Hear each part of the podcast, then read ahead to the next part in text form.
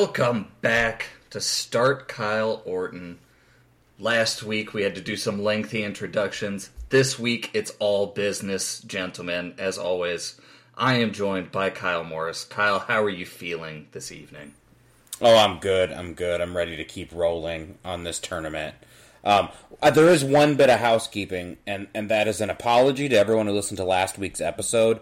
Uh, I am no longer sitting in that creaky ass computer chair. I'm really sorry for subjecting everyone to that subtle form of torture.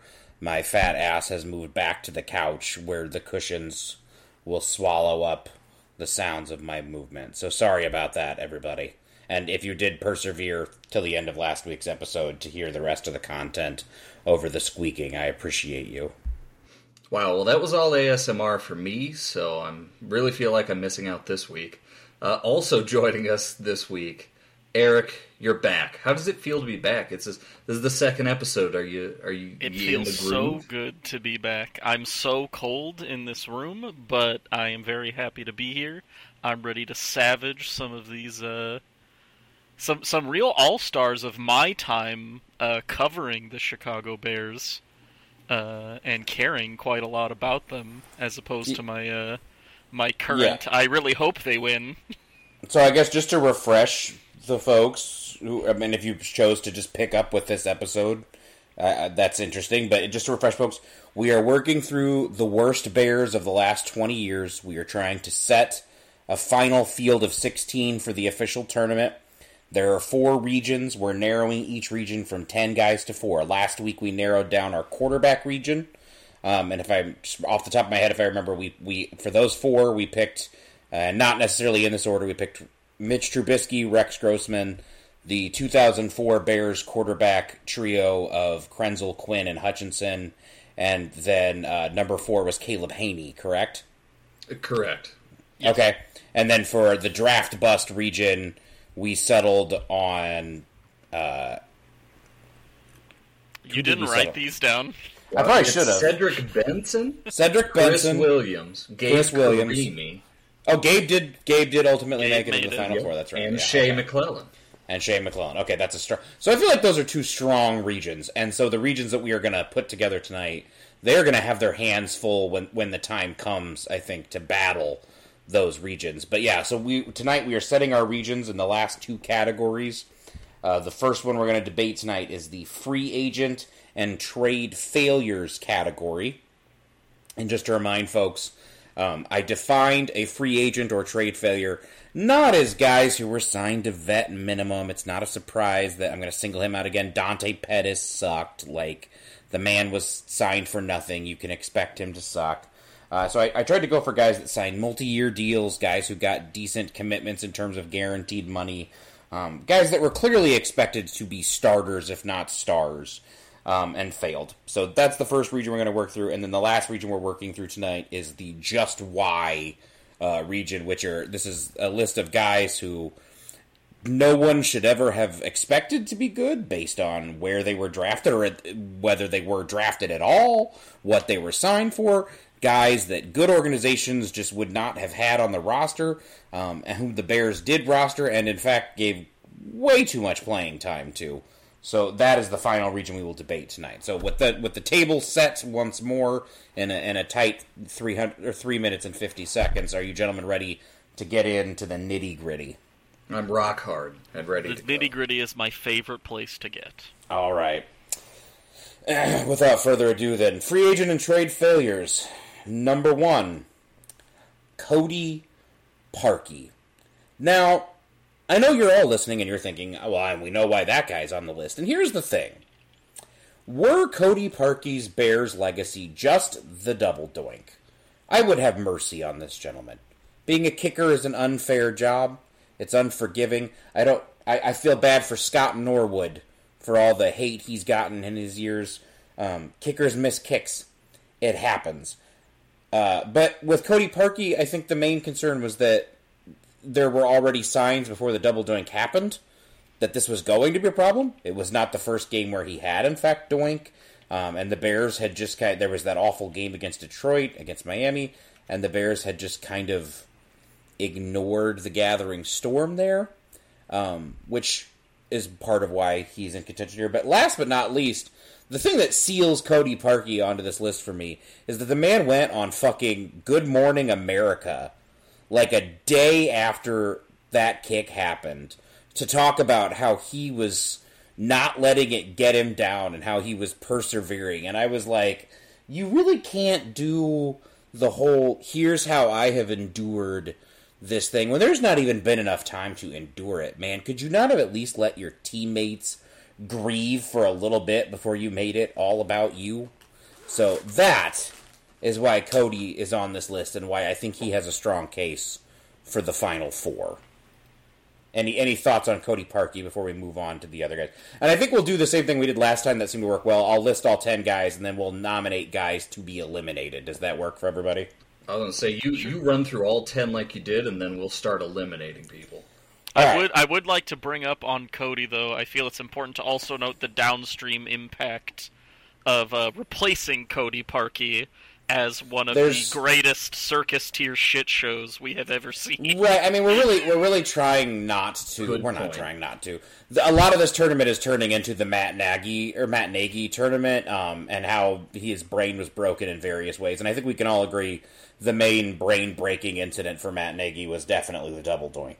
Uh, so next up on this list, Orlando Pace signed shortly after the Jay Cutler trade. It was a nice one-two punch at the time. It was like, holy shit, the Bears got a real quarterback, and then they went out and got a left tackle. Um, and if only it had, if only it had gone the way it sounded on paper, or Orlando's days were were clearly behind him uh, at the time that he arrived, his best days. Uh, next up, after Orlando, one of my personal favorites, Frank Omiyale, and here's what I've written for him. Jerry Angelo's second attempt at finding a quote unquote prototypical left tackle. There were three different occasions where Jerry Angelo went dumpster diving and found a guy that he swore to us all had prototypical left tackle skills, to use his exact words. Um, the first one was Qasim Mitchell. He'll be mentioned later. The third one was J'Marcus Webb. He will also be mentioned later tonight. Uh, but the second one, and the most expensive one of the three, was Frank Omiyale. So uh, he Jerry signed Frank on the first day of free agency in 2009 to a four-year deal. This was a man who had been a practice squatter for the Browns, I believe, then was a backup for the Panthers, and on day one of free agency, when the big names are signing, Jerry Angelo circled this man and was like, "This, this is our franchise left tackle. We, I must have him immediately. I must guarantee him millions of dollars. I must start him." Uh, so, fun fact about Frank: uh, he allowed 14 sacks in 2010, uh, which is the most of any Bears offensive lineman since 2006 in a single season per PFF. So, fun fact about Frank: when you think of all the the glorious offensive linemen we've had, the tackles that we have mentioned already, and Gabe and Chris, the tackles we have yet to mention, um, to, to to be the single worst sack giver upper of those gentlemen, really notable. Uh, next up, Jared Allen. Four years, $32 million, 15.5 million guaranteed. That netted them five and a half sacks and just 18 total games. Also, he's a stupid, dumb redneck with nearly as many DUI charges as he has all pro seasons. So, that's Jared Allen. Next up, also from the 2014 Bears defensive line splurge, Lamar Houston. Five years, 35 million, 15 million guaranteed. Uh, I think we all remember Lamar most from tearing his ACL while jumping up and down, celebrating a sack down 25 points against the Patriots. Uh, then tore his ACL again less than two years later in the second game of the 2016 season. He never played more than 417 snaps in a single season in Chicago, despite averaging 828 snaps a year in Oakland before signing with the Bears. Uh, next up, a personal favorite of Travis, Adam Archuleta, um, the one time Rams luminary, uh, claimed he was misused by Washington and their system. Lovie Smith was going to uh, save him, put him back in the cover two, the Tampa two system where he thrived. Um, Unfortunately, he was in fact completely washed. His 38.3 coverage grade on 358 coverage snaps in 2007 ranks the second worst of any Bears defensive back since 2006 with at least 300 snaps. Uh, also impressive when you consider the luminaries that we have had at safety. Uh, next up, after Adam Archuleta, Brandon Meriweather. Do you guys remember when Brandon Mer? Oh, oh God, McCown looking for Jeffery, who makes the catch. It's thrown on Brandon Meriweather. Going to be a hit on a defenseless player. They'll probably helmet to helmet contact. They'll lead with the head. early on the field is a completed pass. They also have a personal foul. Missing evidence.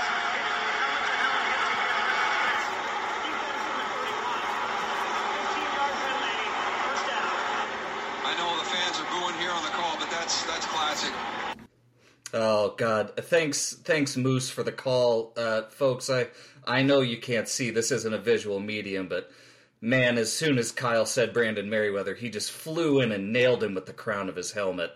Uh, oh, I, I don't know if Kyle's going to be able to continue. Kyle, are you are you all right? Are you, are you conscious? Can you can you keep going?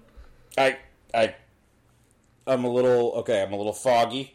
Uh, so yeah, that was unnecessary roughness on Brandon Mer- Meriweather. He has been ejected from the Scodcast.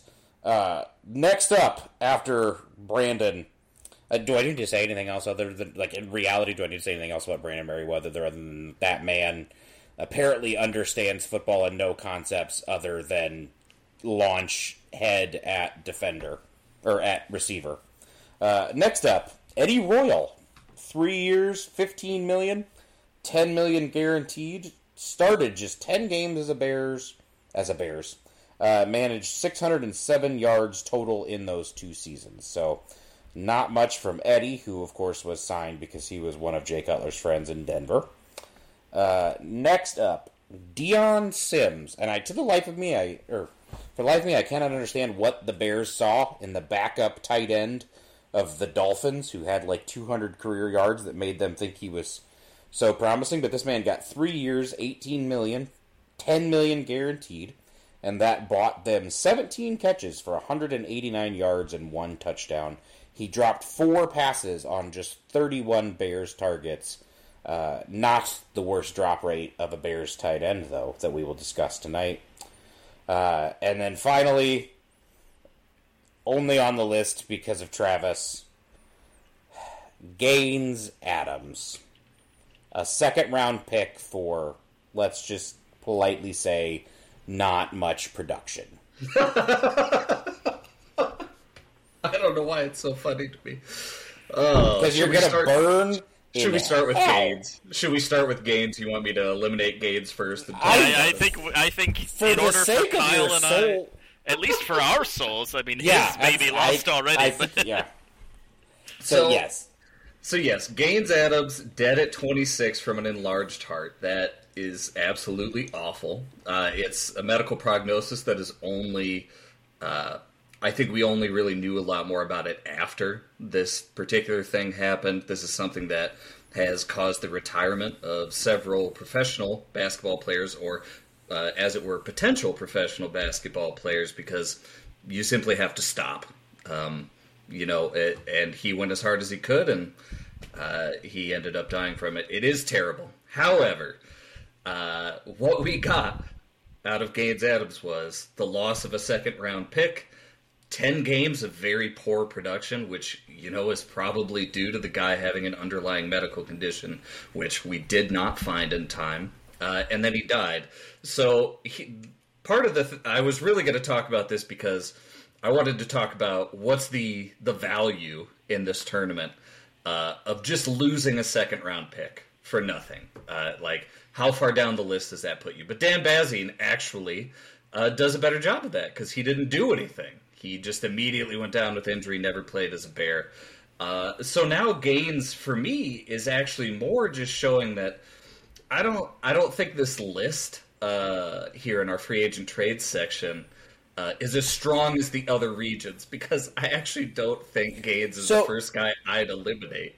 that is one of the things I, I did want to talk about. Um, the thing about the Bears is they actually don't make a lot of big trades and they don't make a lot of huge free agent signings. And the funny thing is is most of the big ones you can remember them doing tend to work out. Yep. Like the biggest contract, free agent contract in franchise history, I believe, is still the Julius Peppers contract. Um, and he was worth that. The biggest trade other than Cutler, uh, and I mean, if and to be fair, if Cutler wasn't in his own region, in the quarterback region, he would be on this list for the trade disappointment region. Um, but they traded a lot for Khalil Mack, and I mean, ultimately, was the Khalil Mack trade a success? I think there's there's a lot of debate there, but I still I will not stand in front of you and say that that was a bad trade. Certainly not bad enough. You certainly couldn't say list. that Khalil Mack did a bad job as a Chicago No. at the very So- least. so yeah, this is this is I, I I truly think the weakest region. Um, but I do think there are some people worth discussing in it. Um, a couple guys who might really have an argument. Um, but yes, I think for the sake of our souls, we will eliminate Gaines Adams. However, I will say I think if Gaines had not suffered that tragedy, I think if we were just if we were living in the alternate universe where we were just looking at this trade based on its merits, even at the time, at the time that was a horrible trade. This Yep. was not a guy who was productive at all in Tampa, and mind you, it's called the Tampa Two because fucking Tampa was already running it. So it's not like he was even changing schemes really. I don't know what the logic was in thinking that this guy who had struggled in Monte Kiffin's defense was going to turn it all around um, for the Bears. But yeah, he might have been on this list. It might have been a stronger candidate on this list without that unfortunate tragedy. But yes, I think we can we can move on. Gaines, we are very sorry. Um, Gaines, it, Gaines is certainly eliminated. Uh, Eric, do you want to nominate a guy to remove from the list? Well, you know, as you said, this is kind of a hard list to like. None of these, uh, you know, the worst, the the person that I hate the most, certainly on this list, is Frank Omiyale. I don't know that there's anybody that I'm like, eh, he wasn't that bad, he wasn't that good. Yeah, Frank This Omiyale's is- yeah, strong. this is He's this a is a contender. hard one. Yes, I do Frank think O'Neal. O'Neal needs to move on. Yeah, Omiyale's not going anywhere. I will nominate a guy to eliminate, um, and I will say that I will nominate Orlando Pace because um, I was doing a lot of research for this, and I was doing a lot of research for other stuff that also led me to this. Because one thing I'm preparing for in a couple weeks is the in-depth episode that we are going to do about Justin Fields and all things Justin Fields.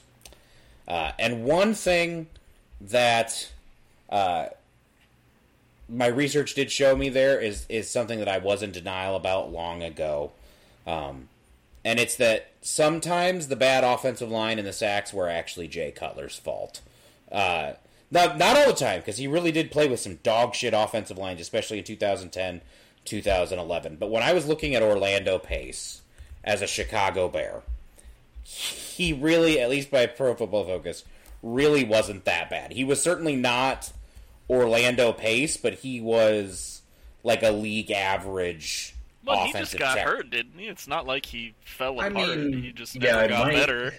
My notes for this are why the hell did Kyle put Orlando Pace on this list? And that's it. I, Well, I just- you were both picking on one of my favorite players from childhood, uh, and also uh, just a dude in the last year of his career. This is like this is like year fifteen for Orlando. Well, it just Wait, it, why, why? Why am I being accused of picking on him? I'm defending the man. it just it felt like a huge disappointment at the time because you were all hyped for the Jay Cutler trade. You were all hyped for him to have a decent offensive line. It felt like the offensive line was really bad. It actually really wasn't that bad. Now, so I will say this for Orlando Pace: uh, Pro Football Focus really only has like three seasons of data for him that they track, but for the two seasons that he was in St. Louis, that they have, he his pass block grade was eighty two point six and seventy nine point four, both of which were still elite figures. In Chicago, it did drop all the way to 63.5. He was barely above average. For instance, his last year in St. Louis, he allowed 17 hurries. His first year as a Bear, or his last year in St. Louis, he allowed 23 total pressures. His first year as a Bear, he allowed 43. So he was still a considerably worse player as a Bear. He was a disappointment if you were expecting Orlando Pace. But yes, I'm nominating him to be eliminated because he came to mind originally when I was trying to think of free agents who didn't work out for the Bears. But when I dug into it in depth, I was like, you know, this truly is just picking on a guy who gave a solid, if unspectacular, effort in his final year of his career. So Orlando, I think we can eliminate you, Yeah, right, I'm- guys? I'm- I think that that's more than fair. I will say that Orlando did fine. The decision to sign Orlando was just just absolute horseshit, man. like going through the the last few years in the when he was with the Rams, like why did they think that that would work? Why did we think that that would work? well, I mean, I just be read the off last time we'd try it. Yeah, nope, not exactly. So, uh, all right, Travis, it's your turn, I guess, now to eliminate another candidate.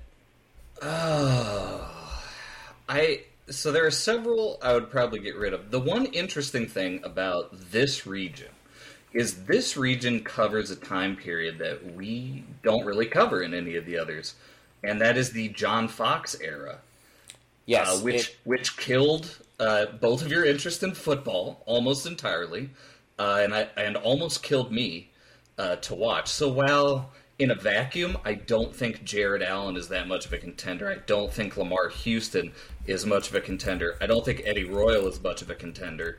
I do think they're good representatives of the the nihilism of those three years. It was a- just just how fucking like dark shit got for the Bears with John. Just hopeless. It was hopeless.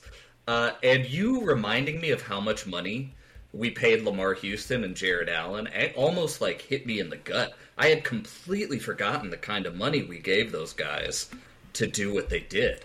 Yeah, Jared Allen. The uh, the funny thing is, is, I remembered that Jared Allen contract. Like, I feel like he signed late in free agency, and I I was thinking that was like a one year deal with nothing really to it. I was surprised when I went and saw that. Like, no, no, no, they signed him basically for the same amount of guaranteed money that they gave to Lamar Houston, who was their premier free agent of that offseason.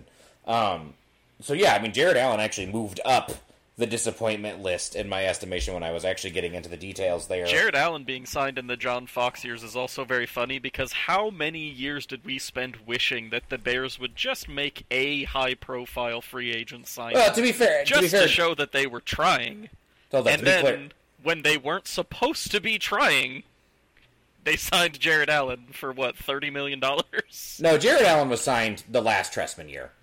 Oh, Allen- that's right. He was not a John Fox signing. I distinctly remember. So, uh, my memory of Jared Allen the day he was signed. Uh, I remember back in the day listening to Boers and Bernstein on the Score, uh, the Chicago sports station. For anyone who doesn't know what that is, I would assume most of you listening to this probably do. But uh, they signed Jared Allen, and I remember Dan Bernstein saying, I really feel like he could be the missing piece. I was already feeling very good about this Bears team, and now I really think this is a team that could contend for a Super Bowl. Um, and then they went 5 and 11 and gave up like 50 points a game. So that really sums up. And Jared Allen got sick and lost twenty pounds. Oh, yeah, I forgot about and, that. He and had a. what like a eight-year streak of not missing a Yeah. game. Yeah, I mean, yeah, the Fox era started in the second year of those guys. Like Lamar Houston had a decent first year. It was that second year where Well, he had a decent. He had a decent first year until he tore his ACL celebrating a sack, jumping Right. up and down, down twenty five points. But yes, The nihilism set in there in year two. The other thing about Yeah. Jared Allen, every time I think about the Bears having Jared Allen on their team, I remember when the Cubs signed Jim Edmonds, and it gives me the same vibe where I'm like, I hate that douchebag. I hated him. Like, like he was the focal point of my hatred of a division rival, and then we signed him, but he wasn't good, so it felt like internal fucking sabotage. It was like he was he was haunting me uh, from without and then from within.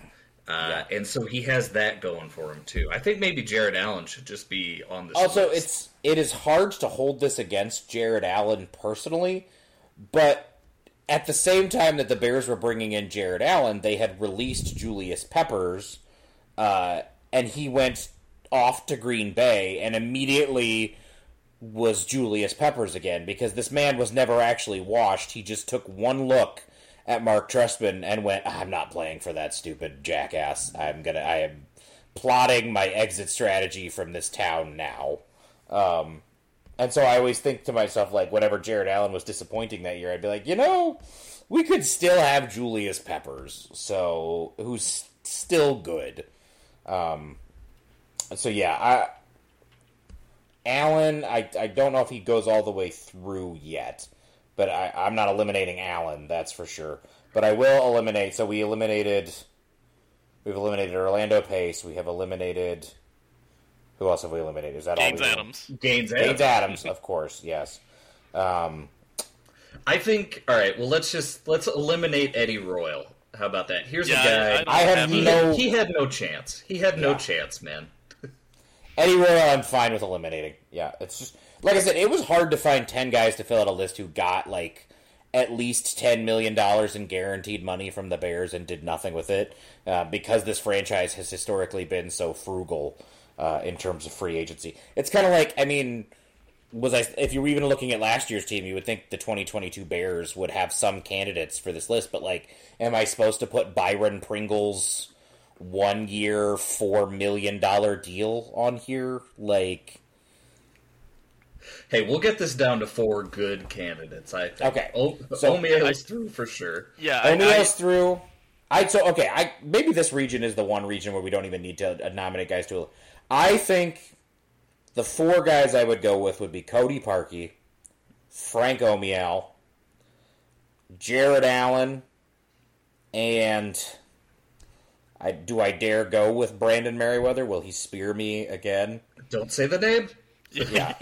it's like the Babadook or whatever. You say Yeah. it too many times and That's they'll right. just. I mean, otherwise, I mean, even even over Meriweather, who again he was a cut candidate, he wasn't signed for very much. He was extremely frustrating to watch, but he wasn't there that long. And, and I feel kind of bad because I did like him as a player, but I feel like as the highest dollar guy on this list and one who was legitimately disappointing overall, um, Lamar Houston possibly has to go through. I have no. I feel we must let Lamar Houston through because he tore his ACL celebrating a sack down 25 points. And Yeah, then and- and he, he just- tore the same ACL, and then a knee injury ended his career with the Well, and I mean, and again, he got thirty-five million dollars, and at, at, in his best year, arguably in Chicago, which was 2015, he still played less than half as many snaps as he played in his last year in Oakland. I mean, he was just he was never healthy, and when he did play, it wasn't like he was a star. He was like a pretty good player. He was a dude that was brought in basically. Um, he was a guy that I mean I, I remember at the time of the signing I really thought based on the underlying metrics and what he'd done in Oakland I really thought that guy was going to become the linchpin of their defensive line and really break out and become a very good player in Chicago. Uh, and he was just okay when he played, and the bigger problem is just that he just didn't play. And then, yeah, I think tore his ACL celebrating a sack down 25 points against I the had Patriots. forgotten that really the sack one was of Jimmy Garoppolo. Like you I mean- were celebrating beating Jimmy Garoppolo. Oh, it wasn't even. Oh god, it wasn't even No, Brady. it was Jimmy Garoppolo. Oh, that makes it so much worse because I was like, I was like, on the other hand, I kind of understand being like, I just sacked Tom Brady. That's worth celebrating no matter. Oh God, it was Garoppolo. Okay, yeah, that's bad. Oh, Okay, so sh- so personally, I would agree with Parkey and Jared Allen, but but you know me, man. I would have to put Adam Archuleta in here Uh, for the only thing I know about Adam Archuleta is that that Travis, Travis- hates him. fucking hates him. Yeah, he really does. I saw his name on this list and I was like, "That's that guy Travis hates." That's, that's I the will- only thing you remember. I will. I can I can see an argument for Archuleta just because Archuleta is one of the, some of these guys on here, not just in this region, but in, in this tournament. Some of those guys are really. It's not just them, but the the era they represented, the vibes they represented, and Adam Archuleta is just that 2007 Bears season in a in a nutshell. I mean, you Yes. were they were coming off a Super Bowl. You had such high hopes. They added Adam Archuleta, which felt like adding one piece at what had been their only weak point on that stellar defense. You thought, holy shit, they've just added Archuleta. This defense is somehow going to get even better. And it just, God, it all went to shit. Rex went to shit. The defense went to shit. The offensive line went to shit. Cedric Benson, I mean, was always shit, but he was there and he got to do a lot more and show how shit he was. and, and Adam Archuleta really just represents the bad vibes so strongly. And like I said, there is the there are the numbers to back it up. I mean, he, so Orlando Pace probably I mentioned when we first started this tournament last week. I said there there was like one guy on this entire list where I was like, oh, he wasn't as bad as I remember, and it was Orlando Pace. So many guys are like, wow, they're even worse than I remember. Adam Archuleta, not worse than I remember, but it was nice to see that number and just like confirm my feelings and be like, oh wow, so I was right. He wasn't just bad. He was bad even for a Bears safety bad. Um, he was just like epically, historically bad. So I, the I only- mean, I he is the the Jonathan Quinn of this region in that he is legitimately maybe that one season he had the worst player on this entire list. That whole that whole season he was so bad.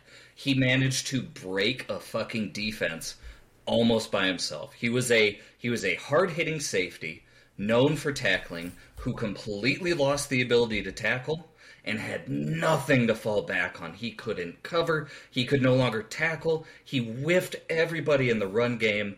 It, it was just a, a complete hole wherever Adam Archuleta was supposed to be, and he had all this cachet coming behind him. Like we, like you and I both remember his glory days, like Archuleta back on those Rams defenses, and you're like, oh, he's like this tough nosed, hard nosed dude. He's gonna come in. He's gonna really be a bear, and uh, he ended up just sucking so much shit. He may not be overall the most devastating safety we've ever had. That's might be the guy in this next group of 10 that we talk about. But that one season, I have I may have never seen a worse defensive full season than Adam Archuleta on the Bears in 2007. Yeah, I mean that's a strong argument. Um, the only argument against passing Archuleta through would be that he he was. I mean, it was he was basically a salary dump from Washington. They didn't pay him a lot, and they only had to deal with him for one year. Um, and like I said, Yeah. Lamarr. So I actually think.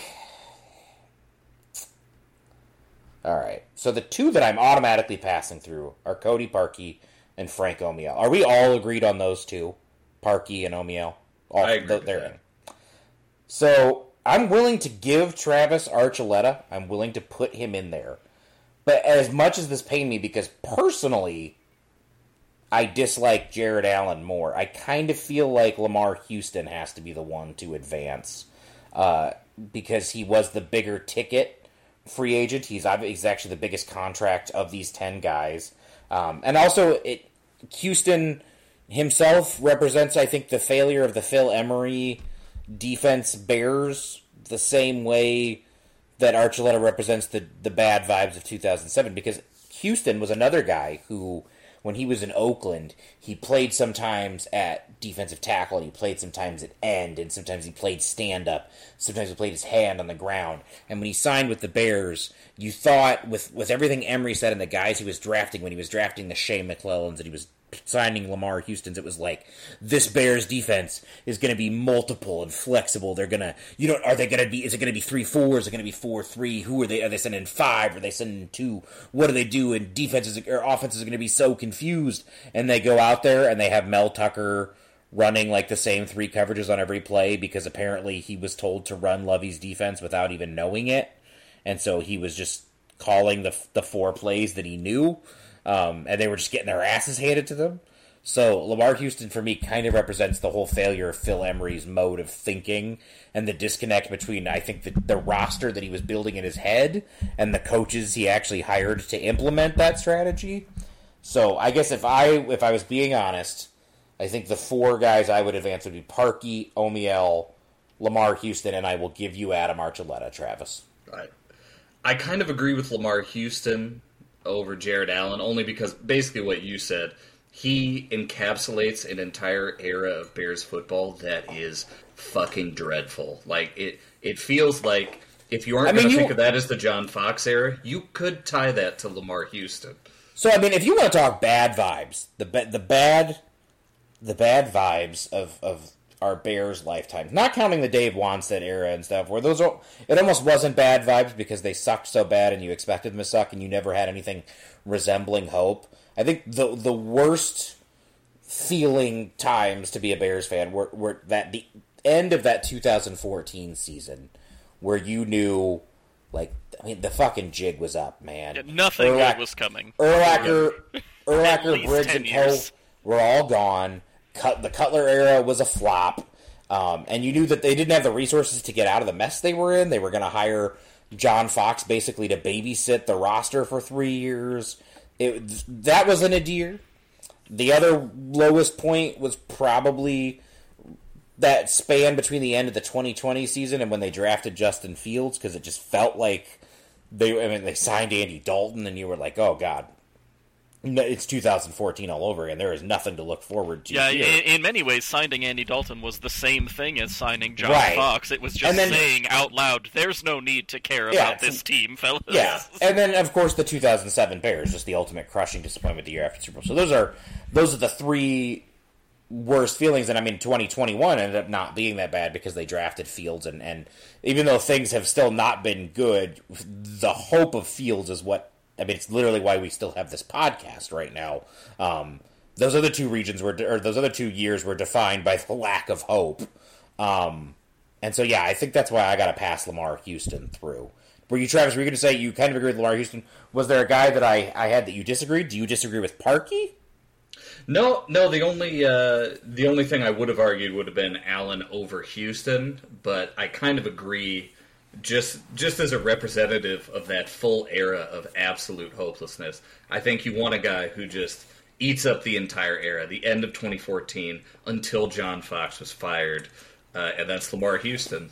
Yeah, he was just like he was there for every year of it, and every year was more disappointing than the last with that guy. So I'm I'm down with it. I can do those four. What do you think, Eric? I, I am 100% on board with that. Uh, the only person I might have argued would have been Brandon Meriweather, just because I was really surprised when I went and looked to see how little he accomplished in his one year in Chicago.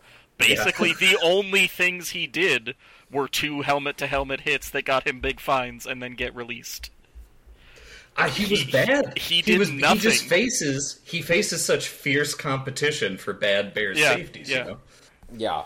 Yeah, Uh, I, I also agree. Uh, I, I think it's important to note when it comes to Jared Allen versus Lamarr Houston, part of what went so poorly for Jared Allen was that he got pneumonia. He got sick. He lost a lot of weight. He never got better. Very disappointing as a player for the Chicago Bears, obviously, and not a very cool guy. But it's not quite tearing your ACL because you sacked Jimmy Garoppolo while he was beating you by 25 points. Well, and the other thing is, I mean, Jared Allen, when he was signed, he was over 30. Everyone knew they were probably overpaying for him a little bit, but you thought you were, like, paying for, like, a pass rushing specialist on what was supposed to be a good team. Lamarr Houston was, was signed to be a foundational piece of that good team. He was supposed to be there for three, four, five years and be part of the next great Bears defense. Um, so, I, like I said, I do think, even though I personally hate Lamarr Houston less, uh, like I said, he is emblematic of the failures of a very of a very dark generation of Bears football. So I think that's why he's passing through. So I think we're good then on those four. We've got so Lamarr Houston, Cody Parkey, Adam Archuleta for Travis's sake, Goddamn Uh, right. And last but not least, we have Frank fucking Omiyale. All right, so three or four regions are set. Let's enter our last region of the tournament, uh, and this is the the Just Why region. And there there are some names on here. So the the whole reason I have the Just Why region, and it comes up with the very first guy I'm going to mention here, which is Sam Mustipher. Um, so there's a Bears. There's a very popular Bears blog, literally just called the Bears blog. Uh, Jeff Hughes is the guy that runs it, and he went on a rant not that long ago, uh, where he was saying he could not understand the bile that Bears fans have towards Sam Mustipher, and he was saying, "Don't you understand? This guy was an undrafted free agent. For him." To make 40 starts in the NFL, that's a victory. That is impressive. And I'm like, I am not Sam Mustipher's father. I'm not his personal trainer. I'm not his therapist. I am not here to care about Sam Mustipher and how much of a personal success he is. Because, like, sure, inspiring story if you're going back to your high school, Sam, and you're telling the kids out there not to give up on their dreams. But for me as a Bears fan, I don't care if you are a first round pick or you are an undrafted free agent. If you are making 40 starts, what matters to me is what happens during those 40 starts. And if what happens during those 40 starts is that you are the worst player, arguably, at your position in the National Football League for 40 starts for four fucking years, then yeah, I don't like you, Sam. And so, yeah, we're here to just why, because I agree. There is no explanation for why this man got 40 starts. The Bears should not have been so negligent that this man kept ending up as their center basically by default. But they did, and we've got to deal with the consequences here. And so I'm sorry, Sam, but I wasn't thinking about you being undrafted every time you snapped the ball prematurely while Fields was still setting the protection. Or my personal favorite, the more than once where he didn't even really snap the ball, he just kind of like left it on the ground and then fell forward. Um, or the times that he blocked absolutely nobody, the times that he got pushed in immediately. Um, so here's my blurb specifically about Sam. Uh, he finished 34th, 23rd, and 28 in the PFF pass block grades at center, which is considered the easiest pass blocking position, anyways. Uh, also, for anyone who has ever talked negatively about Sam Mustipher on Twitter, you've probably discovered this. His dad, and I'm quite sure it's his dad, is an unhinged weirdo with a burner account who calls Sam the best center in the NFL and enters your mentions on Twitter to blame every single bad thing Sam has ever done on Justin Fields holding the ball too long. So, um, Yeah, I mean, I, I think it's a, a big a big knock against Sam is that even if he was a like being a Cinderella story only matters if you are actually winning. Uh, being a scrappy underdog who gets the start and then sucks ass is not inspiring. But even if it was, he has been a huge dick about it, and his family has been huge dicks about it. Like you, you are not just this scrappy little guy that I'm proud of for trying his best. Yeah, I mean, I mean, if the guy's father is like tweeting unhinged rants at people online um, about how Trevor Siemian should have been the starter, and the only thing I can I can be inclined to think of that is that like he's getting that from somewhere. So like, is Sam going home every night and bitching that like the whole NFL thinks he sucks at blocking and it's actually his quarterback's fault? Because if that's the case, I, I don't care for that either, Sam. Well, I mean, yeah, if, if you're Sam, you should be seeking that. Like, you have to know it's happening, right? Yeah, You should be seeking that out and putting a stop to it. Yeah, it's just it's. Uh, but yeah, less about his social media presence and more on the fact that he's just truly. I mean, and the Bears have. I mean, we had Olin Kreutz for a very long time, so I can't say the Bears have never had a good center. But since Olin was cut in 2011 or not re-signed, they have pretty much treated center as like a complete afterthought. Uh, they moved Roberto Garza there in camp. Cody Whitehair was drafted to be a guard, played center by necessity, and just kind of got stuck there for three years. Um, they tried James Daniels there for a bit, and then realized that despite the fact that he was a good center in college, he was somehow a better guard. Anyways, uh, and then we ended up with Mustipher. So it's just they have not put a lot of roster resources into this spot, and they have netted those results. But even for that, Mustipher is just the worst center I can remember them having. And again, after a while, it doesn't matter that you are undrafted or that no one should have expected you to be good when you are getting 40 attempts uh, to do this and be really bad at it. So that's Sam. Next up, very similarly, uh, J'Marcus Webb, everybody. We finally got to J'Marcus J Webb Nation. J Webb Nation! What up? I was reminded of that when talking about J'Marcus Webb on Twitter recently. Uh, so if you were the guy who shouted that out to me and reminded me of that, and you're listening to this episode, thank you. I literally forgot that that man was so unself-aware that he tried to literally make J Webb Nation a thing on Twitter. And to me, that's so funny because like Laremy Tunsil or Trent Williams, probably like the greatest left tackles in the game right now, and even they, I think, don't have the cultural clout to make a nation. I mean, if you were an offensive lineman, the best thing that you can be is a guy who plays 10 years and yet most people don't know your name because that means you you're doing your job and no one's noticing. I don't know that Joe Thomas, who is almost certainly a lock for the Hall of Fame if he isn't already in already, could pull off Joe Thomas, J Thomas Nation, but there was J'Marcus Webb.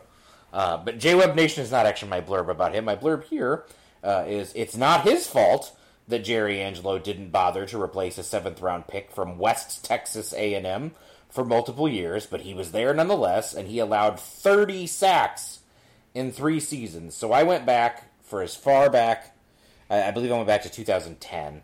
Uh, Pro Football Focus has 30 seasons where a guy has given up at least 11 sacks.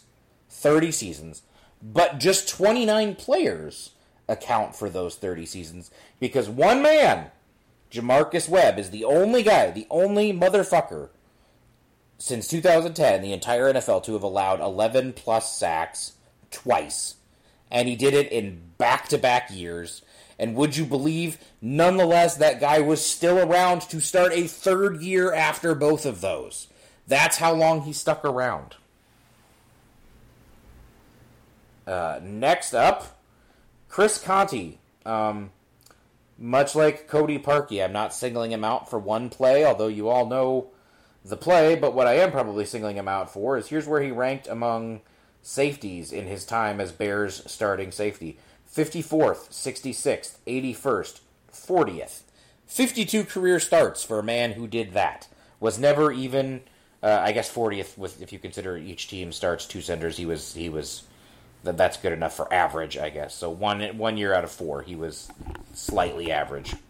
Uh, next up, he needs no introduction, at least not for our boy Eric Kellen Davis, the tight end they traded away Greg Olsen to make room for. Uh, Kellen caught just 43% of his targets in 2012 with a staggering 29.6% drop rate second worst of all tight ends with at least 25 targets in a season since 2010. Another one where you were like, you know, that sounds right, but I'm glad to have the numbers to confirm that not only was this man just really bad, he was like historically. Yeah, I, I love bad. nothing more than having my hatred uh, vindicated, validated, whatever word you want to use. But boy, I did not realize I was quite that right to hate Yeah, Kellen Davis as literally- much as I do. literally like the worst hands imaginable of any tight end. Like it, it, drop percentage. It, that they only calculate that when you have a chance to catch the ball, correct? Right, yeah. I mean, so that's, that's how many one catch- third of the time you throw a catchable ball to Kellen Davis, he does not catch it. It's not great, Bob. Um, it's not what you want. Next up, uh, Javon Wims. So, this man was a seventh round pick. He did not play special teams, and yet he got rostered for three entire seasons. Uh, was allowed to stick around long enough to drop a touchdown pass, a sure touchdown pass, maybe the best throw Mitch Trubisky ever made in a playoff game. Um, so for a seventh round pick who did not play special teams and yet somehow got to stay on the roster for three years, he caught just 28 passes in three seasons and yet still managed four drops uh, to go along with those 28 passes, and that does not include that drop, that aforementioned playoff drop. Uh, next up, Rashad Coward. Uh, this man was drafted as a defensive end. Matt Nagy, in his brilliance, decided to move him to the offensive line. Uh, and in 2019 and 2020, thanks to injuries, he was required to start a lot of games at guard and tackle. Uh, his pass block ranks in those years. Uh, in 2019, he was the 209th ranked offensive lineman. Is that bad? That seems bad. And he improved the next year to 199th.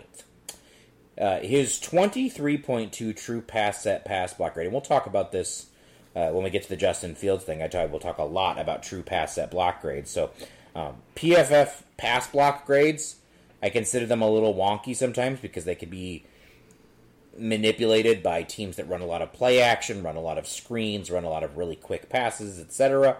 Um, but true pass sets are measurements of how well a guy blocks, literally in just straight drop back pass situations. Um, and Coward's 23.2 true pass set pass block grade in 2019 ranks dead last, dead last among all Bears offensive linemen since 2013 who had at least 200 pass blocking snaps. So, of all the offensive linemen we have mentioned and will mentioned uh, throughout this entire tournament, Rashad Coward arguably the worst overall pass blocking effort of any of them. In fairness to Rashad Coward, that may be because he was not an offensive lineman. It may be, but again, this is why we're here at the Just Why. Because, yeah, sure, it's not Rashad Coward's fault that he was a defensive lineman who got moved to offensive lineman and was there. But, nonetheless, most organizations would not end up in a situation where they have to let that man start 15 games, and the Bears did. And so, unfortunately for Rashad, I can't erase the memory of those 15 games. Here's how bad Rashad Coward was.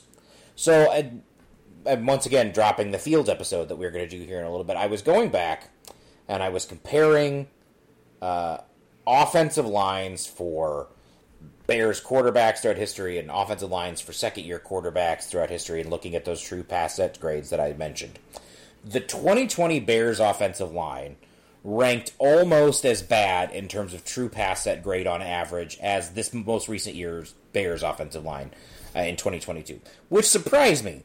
Not that I remember the 2020 offensive line as being particularly great, but I didn't remember it as being feeling as bad as this current Bears offensive line or the, the one last year.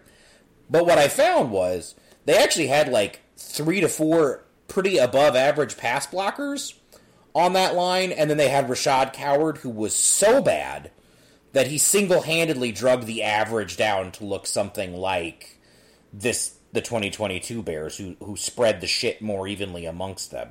So just controlling for the Rashad Coward effect, the 2020 Bears offensive line was merely bad and not historically awful, but he alone was enough to drag them down into like a bottom five pass blocking unit in Bears history, which is really saying something. Uh, so there's Rashad. Uh, next up, Qasim Mitchell. So I mentioned Jerry Angelo and his prototypical left tackle bargain shopping. We, we have already mentioned J'Marcus Webb, who was attempt number three. Qasim Mitchell was attempt number one. Uh, now, he played before we have PFF data, but uh, he was taken off the scrap heap from the Browns because, I mean, God knows if the Browns give up on a guy, you better jump on it. Uh, Mitchell started 14 games in 2004 and committed eight penalties, which is a lot uh, while being the worst defender on an offensive line that gave up a total of 66 sacks. So I assure you, I don't have the advanced metrics, unfortunately, that far back, but I'm, I'm quite positive if, if I did, he would be in J'Marcus Webb territory or Frank Omiyale territory quite easily. A very funny thing about Qasim Mitchell is that his Wikipedia article does not even include a professional career. That's probably for the yeah, best. I, I think he got off lightly there. Yeah, if I was Qasim. Jesus Christ. Yeah, nope. It is. It That's is. a- It is mentioned in the introduction that he played for the Bears, Panthers, Cardinals, and 49ers. Uh, the only actual information about him is his college career, and it's just where he went to college and some awards he won. That's. Yeah, I'm looking at that right. It's That's very sad. That is an Edited out. by Qasim Mitchell. Probably. That is an outstanding catch by Eric. Okay, wow. I love that. Um, next up, Al Afalava. Uh, that man's last name parlayed itself into so many easy jokes. Awfulava was like the easiest nickname ever. Uh, he was a sixth round pick who started 13 games as a rookie because you couldn't force Jerry Angelo to invest in the safety position at gunpoint. Afalava ranked 111th among all safeties that year with a 50.1 PFF grade before getting unceremoniously released after just one year of his NFL career. Um, next up, Taquan Mizzell. So, I'm not gonna lie, this guy didn't actually play as much as I thought he did, so I, I don't think he's gonna advance. Um, but I put him on here mostly as once again another Matt Nagy rant because this is a man who in the 2018 regular season averaged 1.8 yards per carry, which I think is less yards than you should get if you just fall directly down at the line of scrimmage. Um, but Matt Nagy still still thought it was important to to try to get this man a target and a touch uh, during that Eagles playoff game, the playoff game where we were all mad that he seemed to not be able to find a way to get the ball to Tarik Cohen. So uh, I'm going to mention Taquan Mizzell just because you know once again, fuck you, Matt Nagy. Um, and then last but not least, Garrett Wolfe. Uh, they spent a third round pick on Garrett Wolfe, so he just missed the cutoff for the draft of disappointment. But still, a third round pick for a guy who was five foot seven, weighed 171 pounds, but at least he was so fast that he averaged oh no, he averaged 3.9 yards per carry in his career. But I'm sure as a small, speedy running back, he was a great pass catcher like Darren Sproles, which is why he managed 11 receptions in four seasons. Uh, but I'm sure he added a lot of value on special teams where he returned a grand total of six kicks because we also had Devin Hester.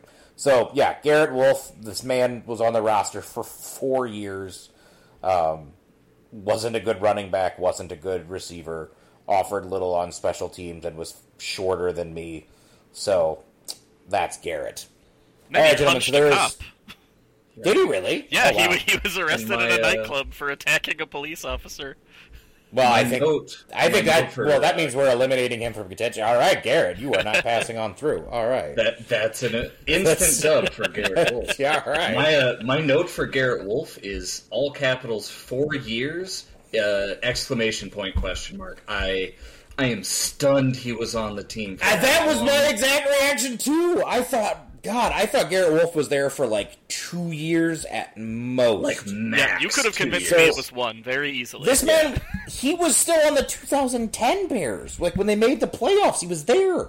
Which is, I, I had no memory of Garrett Wolfe and Mike Martz ever crossing at paths at the same time. But yeah, I mean this.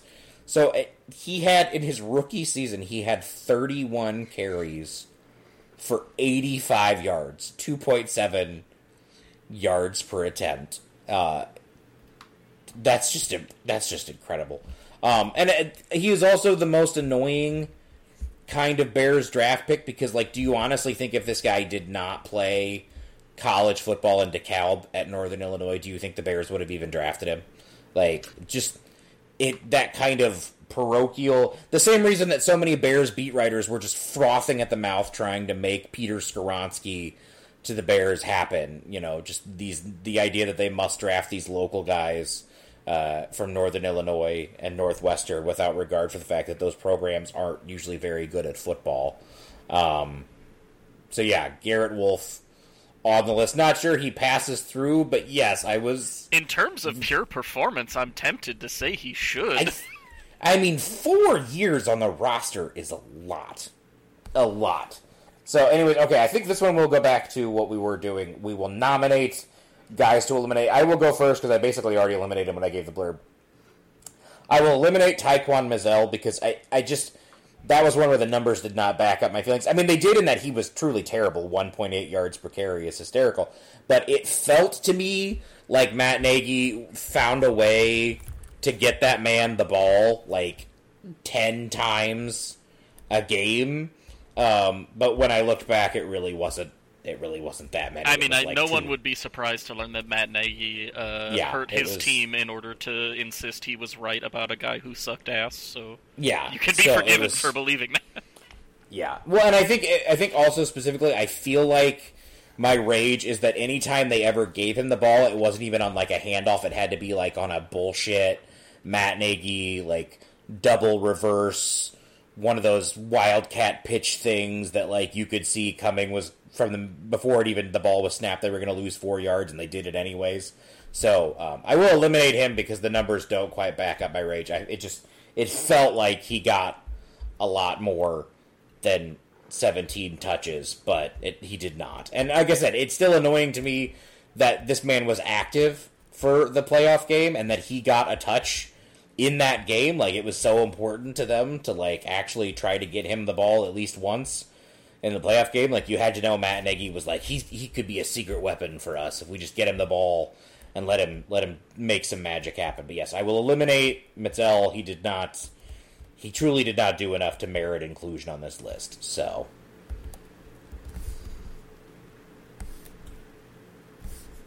Travis, do you want the next one, or do you want me to take it? Uh, so I can I can go next. Uh, I, Oh yeah, well, I sorry. One sorry, one more thing. Yeah, he got the same number of carries in that game as Tarik Cohen. They both got one one carry. So that that's I think that was part of my rage too. Was they they managed to get a whopping four touches for Tarik Cohen and one for Mizzell in a in a playoff game. So Excellent note. Uh, okay, so I, just as a side note, I think there are four contenders that are so strong here that there's no shot for the other six. Uh, but the guy, the guy I want to eliminate next is Garrett Wolfe himself, only because I have one more anecdote for him on his way out. I went to uh, the Iowa Northern Illinois game in 2007, so the year after Garrett Wolfe was drafted. Uh, this was at Soldier Field for some reason. Iowa barely escaped this goddamn game because they always do that against shitty teams in their first game of the year. But that's not that's not the point here. Iowa Northern Illinois at Soldier Field. Do you know what was happening for that entire fucking game? Do you want to guess? It was the crowd chanting Garrett Wolfe. That was it you would if it was like going to a heavy metal show and somebody yelling slayer as loud as they possibly can that's what was happening. I would go to the bathroom. Everybody in there is just yelling Garrett Wolfe! I would go to get some food. Garrett Wolfe i would come back out to the crowd and people were chanting Garrett Wolfe Garrett Wolfe probably because watching iowa especially in the first game of the year is an interminable experience probably because Northern Illinois was about to maybe beat Iowa. But I will remind you that Garrett Wolfe was not on the goddamn team. He was a Chicago Bear at that point. Uh, and that really set me up to just kind of hate Garrett Wolfe for the rest of his career, which is amazing because in college he was a lot of fun. Uh, but that whole experience completely soured me on the guy. I'm I'm just stunned he was there for four years, but I don't think he hangs on this list. yeah, I'm okay. with Yeah. I, I, I think it's fair. I, you know, the He the, was- the bad here is so bad that just being kind of shitty, uh, isn't gonna get you there. There Yeah. are legends at the Yeah, top. there of this there are some real shitters here. Yeah, so he, uh, yeah, I would say the thing with Garrett too is, I mean, when he, it's not like he hurt them that badly. I mean, they barely gave him no. T- I don't know. How, I still don't know how this man stuck around as long as he did. Because they But- had one of the most reliable running backs in the NFL for that they- entire yeah. time, and they just didn't, have didn't- to think about it. Yeah, they didn't give him. Yeah, they really didn't give him enough touches for him to When become you a when true you net have negative. Matt Forte, you don't Yeah. have to worry too much about who worst- your other running backs are. Yeah, the worst thing about him was that he was a waste of a third round pick, but that's almost unbecoming of the spirit of this region. But he was too, like I said, it was just too low to hit the draft bust region, but nonetheless. Uh, so yeah, Garrett's gone, Mizzell's gone. Eric, you get to I- nominate a guy to eliminate. You're probably going to hate this, but I think I would eliminate Rashad Coward on the basis Mm-hmm. that if they signed a dog to play linebacker, I would not remember that dog as the worst linebacker in the history of the Chicago Bears. very true. Uh, I I agree with Eric on this one. He was very bad. He was However, extremely he was- bad. He was subjected to a very weird, very specific kind of torture by his coaching staff in that they just they just decided he was something he wasn't and said, "I guess this is you now." Just to just to be clear about how stupid making him play offensive line was, when he left the Bears, he immediately switched back to the defensive line with the Pittsburgh Steelers. Uh, now we could also leave out that somehow, some way, he is currently an Arizona Cardinal, and he is an offensive lineman again. I don't, I don't know how that happened, uh, but I can only assume it's because of the mental torture he went through here, where his coach was just like, "You know what you are?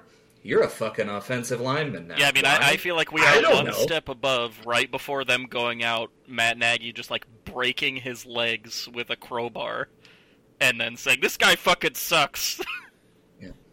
Yeah, Yes. I mean it's he would not I have think- been the next think- guy I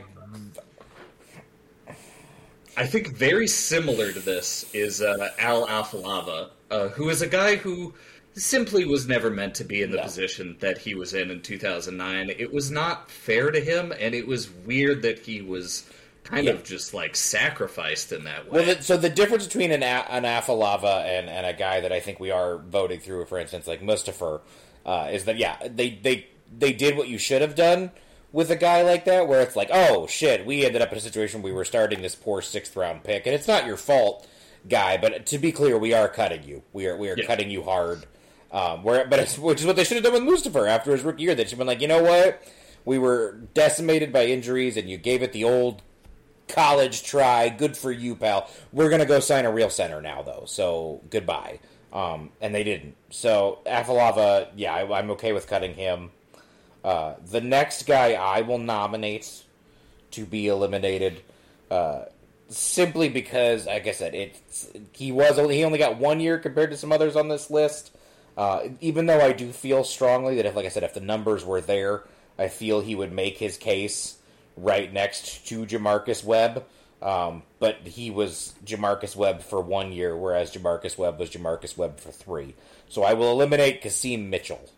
Um, but I, I do think I don't even know if either Travis didn't even remember him, even though he obviously remembers the 2004 Bears. We went over last week. He has some serious 2004 Bears trauma, uh, but he did not specifically remember Qasim Mitchell. But I assure you guys, he there was, was, that lot bad. of there was a lot of other stuff to focus on. 03, 04, 05, uh, other than the offensive line. Hard to tell how bad an offensive line is when you're dealing with what the Bears were dealing with in those years. Yeah. So I will I will eliminate Qasim Mitchell. Travis, you're back around. Who are you eliminating? Well, there's only one guy left, and he certainly doesn't compare to the top four. Uh, Javon Wims just doesn't really need to be on this list. I think we can get rid of him, and then if we want, we can run down the clear cut contenders coming out of this So, region. okay, so the so we are all agreed. Uh, the first four guys I listed. yeah, are the I, I don't guys think there can advancing. really even be any debate about it. So we're There's we're down to Sam contest. Sam Mustipher, J'Marcus Webb, Chris Conte, and Kellen Davis. Those are our four just why guys. And I think of all the regions we've put together yet, this is the one that feels most right. This is certainly the I one that has to hurt me the most.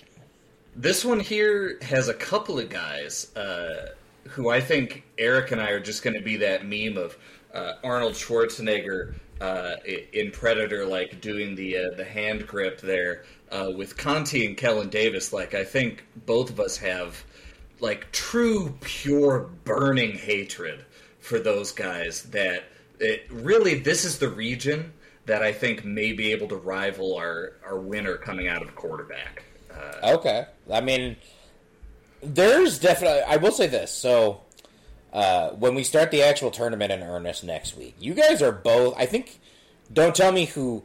Do both of you guys have in your mind the guy that you think is probably who you want to win the whole thing? Who, Do you have a who favorite? I, who I want to win or who I think will win? Because I have both of those things, but they're not the same person. Okay, Travis, what about you? Do you have a guy in mind that you think should win, that you feel rightly should win? Because I know last time we did this tournament, you definitely had a guy. And he's still in this tournament. Um, and And, yes, spoilers for you two, but not for everybody else. That's still the guy I think is going to win this tournament. Okay, I I'm open to being persuaded. As of right now, looking at this field of contenders, because we did grandfather out my all-time most hated bear, Cade, uh, because he's out of the running. There are multiple contenders here that I, I would seriously consider, and I think next week I'm going to let you guys make your case to me. I am also thinking. I had one guy ask if I would put this on Twitter. I don't even know if, thanks to the brain geniuses messing with everything, if polls are even still a thing you can do. I do think what now that we finalized the bracket, I will, I will, I will let people in some way vote. Not that we will be restricted or abide by We the can, result we can of the crown a vote. people's champion, though. But I think, Yeah. yeah, I think it will be worth mentioning, like whom the crowd felt should advance in each of these matchups. Um, but yeah, I'm open to being persuaded. There is there is one guy at least in this region that I think you could convince you could take them almost all the way, if not all the way, for me. They're I think there are three. all Yeah, there are three or four Yeah, guys in think this all region four. that could win. Yep. yeah, this is a strong region. I do think so. As we've as we've set the field, I do think we all agree that the weakest region seems to be the free agent and trade. Yeah, none of those guys are going to win. failures. But I think there are strong contenders in the quarterback region, obviously in the draft bust region, and, and especially here in the just Y region. There are there are some strong candidates. We we have, I think we have truly found our 16 worst of the worst. The stage is set. Next week we will have them battle to the death. Yeah, I think I think we set the the quarterbacks and the, the free agent trades on one side of the bracket. We put the draftees and the just wise on the other side, and I, I think we're going to come in with a a strong contender against the quarterback. Whoever Okay. comes out of those eight. Absolutely. I will I will make an official bracket here tomorrow and I will get it posted up on Twitter shortly after we drop this episode and I will let the people have their say on each matchup. So, All right. Uh, one more thing, a little bit of housekeeping, maybe a little bit of tease for one year from now. Kyle, you got a tweet at you uh, in reference to the 2004 Chicago Bears, and I I didn't bring this up, but I was thinking about it on the last podcast, and he referenced a specific game. The Thanksgiving game the Bears played against the Cowboys that year, we- and and we talked about it, and we are like, man, is that the worst Bears game ever? And it dawned on me, man, if if we're gonna do something like this next year, worst Bears Worst game. Bears- There's some games. good. St- there, yeah, there's some stinkers out there. there Oh yeah, cuz I mean I I mean that one was really bad. Uh, The just off the top of my head though, I can think of some strong contenders. I mean the Marion Yeah. Barber the Marion Barber game was Yeah, real I, bad. I was tempted to say we should have Marion Barber on this list for that reason Ah. and that reason alone. that would have felt too cruel for a Yes. lot of reasons. Um, yeah. Uh, so yeah, no, I think the bracket is the bracket. Well, I, I'm gonna figure out seeds and I will create the official bracket. But the field of 16 is set. I, I'm pleased with it. I think we are ready to, to do this tournament in earnest. So Wait, did Marion Thank you. Barber die? Is that why that made you groan? yeah, Mar- Marion Barber's dead. So Oh, did you? dang. Well, now I feel bad about saying that. You know what's Sorry, you know what's upsetting is like a lot of football players uh, die young. So like you know I kind of we talked about? Cedric Benson, we talked about Gaines Adams, we've talked about Marion Barber. Like uh, it's it's tough, man. Like a lot of these guys have died way too young, uh, so it feels a little bad to be hating on them, except for Cedric Benson. But we'll get to talk about that next week. Yeah. Yeah, so there's there's a lot. Eric, are you aware that Cedric Benson is Yes, dead? I know Cedric Benson is dead. Okay, I just well, I just wanted to be clear. So I, I wanted to make Eric's sure. like, yeah, baby, I was there. I was popping champagne at the funeral. Like, yeah, what are you talking God, about? um, Lord, uh, you guys. Uh, what, you killing me. guys? I didn't say anything. I know it's mostly just Don't Travis. Don't right. Compare me to him. That that was Eric. People out there. His sins, his sins, damn us all. All right, well, that's a good note to end it on. We'll see you next week, folks, as we as we the tournament truly begins. Yeah.